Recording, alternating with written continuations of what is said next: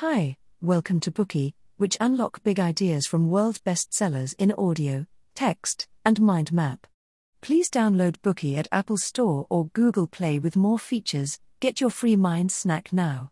Today we'll unlock the book The Hot Zone, a terrifying true story. It is a non-fiction about Ebola virus. The author describes the Ebola virus as a slate wiper in humans which can cause more damage in 10 days than AIDS could do in 10 years. How terrifying is it exactly? Stephen King, an American well known horror novelist, once called the first chapter one of the most horrifying things I've read in my whole life. The Ebola virus is extremely dangerous to primates. You don't know what you might have touched one day, but suddenly you'd have headaches, stomach stomachaches, backaches, red eyes, followed by nausea, fever, and vomiting. First, you'll throw up red mucus with black specks, then your facial muscles will droop and the connective tissues melt, as if your face is falling off from the skull. After that, multiple organs will fail to work, along with non stop bleeding, melted brain tissues, and eventually depersonalization. Your personality will be wiped away by the brain damage. Some patients will become agitated as if they've got rabies. Others will lose their mind, rushing out of the hospital, wandering on the street looking for home, not knowing what happened or why they became like this. In the final stage, the patients will fall into incessant spasm, gushing out vomit, red blood, and black curd altogether. Some even discharge their internal organs from the anus.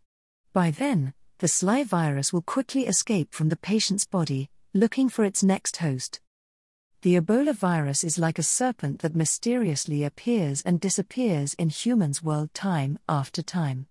Until today, humankind has not found a way to completely defeat this perilous virus originated from the tropical rainforest. According to the author of this book, Richard Preston, the more terrifying thing about Ebola is that the virus can now reach any city on Earth by plane within just 24 hours. Today, airlines are connecting all the cities around the world, forming a network, and once Ebola enters this network, its damage will hit human race in every corner of the world. What is Ebola virus? Where did it come from? How can humans fight it?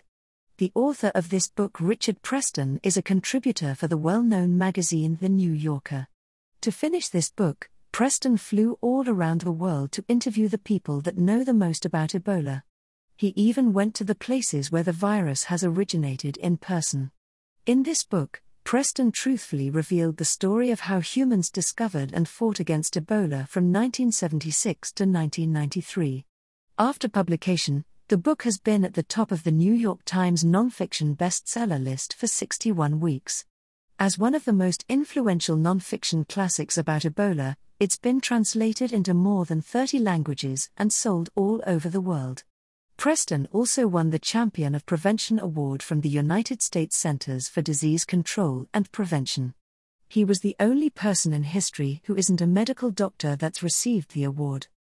In this Bookey, we will learn about the hot zone in the following three parts. Part 1 Discovery of Ebola. Part 2 Reemergence of Ebola. Part 3 Ebola's origin and future. What do you know about viruses? Many people know that they are a type of microbe and invisible to the naked eye. Most of them can only be seen under an electron microscope. In medical terms, a virus is a special organism that doesn't have a cell structure. Its structure is very simple, consisting of a protein coat and the internal genetic material. In the Bookey of a Planet of Viruses, we've explained that viruses are everywhere in our life.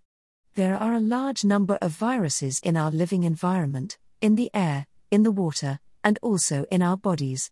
Some viruses can coexist with humans, but others can be deadly. Ebola is one of the deadliest viruses to primates. How did humans discover the Ebola virus? The story started with its sister, the Marburg virus. Marburg virus and Ebola virus are both filoviruses, and they split up in the evolution chain about 16 to 23 million years ago. Marburg virus was in fact the first filovirus ever discovered by humans. It all started in Germany.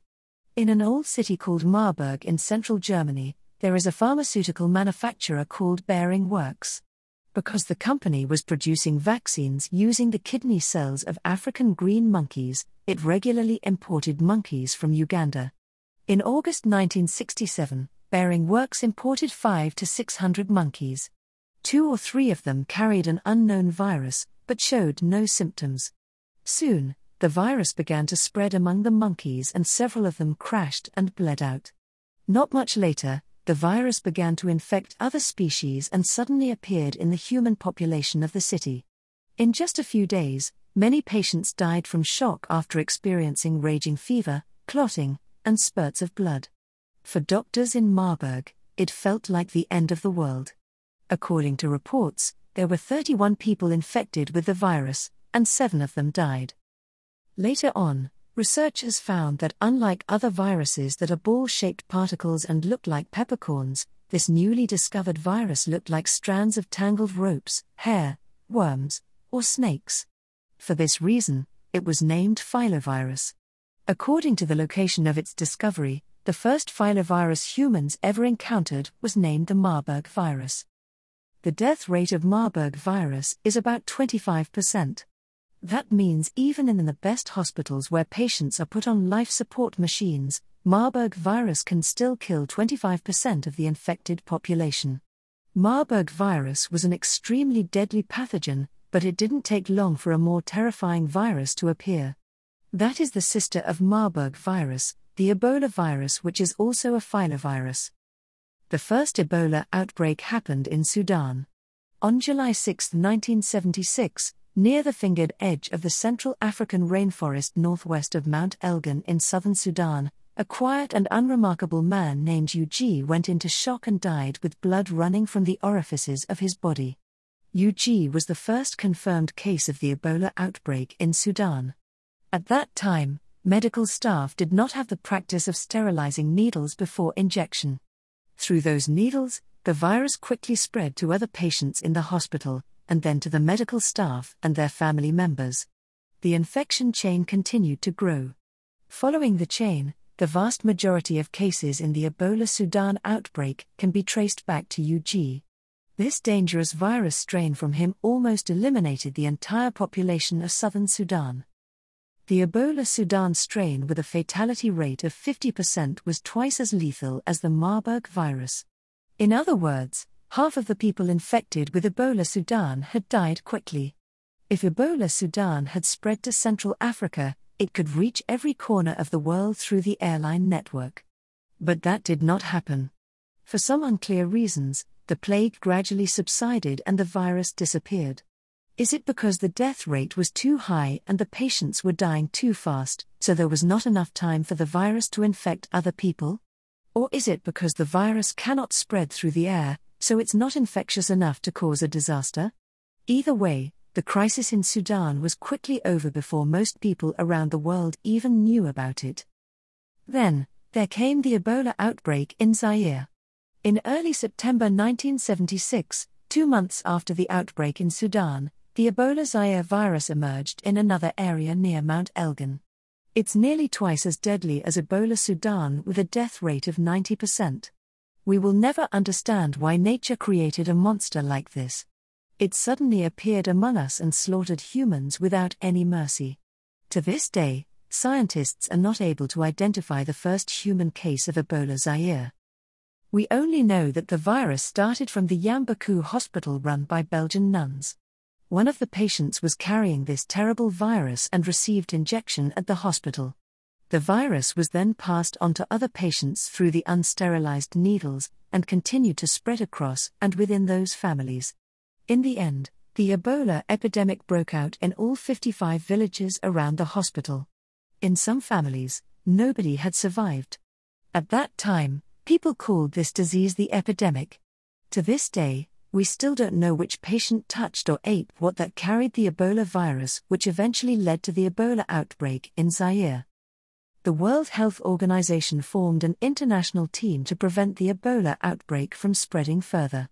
It was the rainy season, and every village had roadblocks made of felled trees.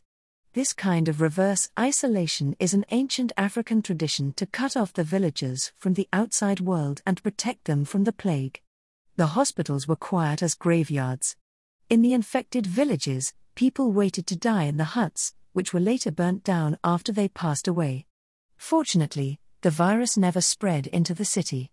It gradually subsided on the headwaters of the Ebola River, and the crisis passed. Well, that is the first part of this Bookey.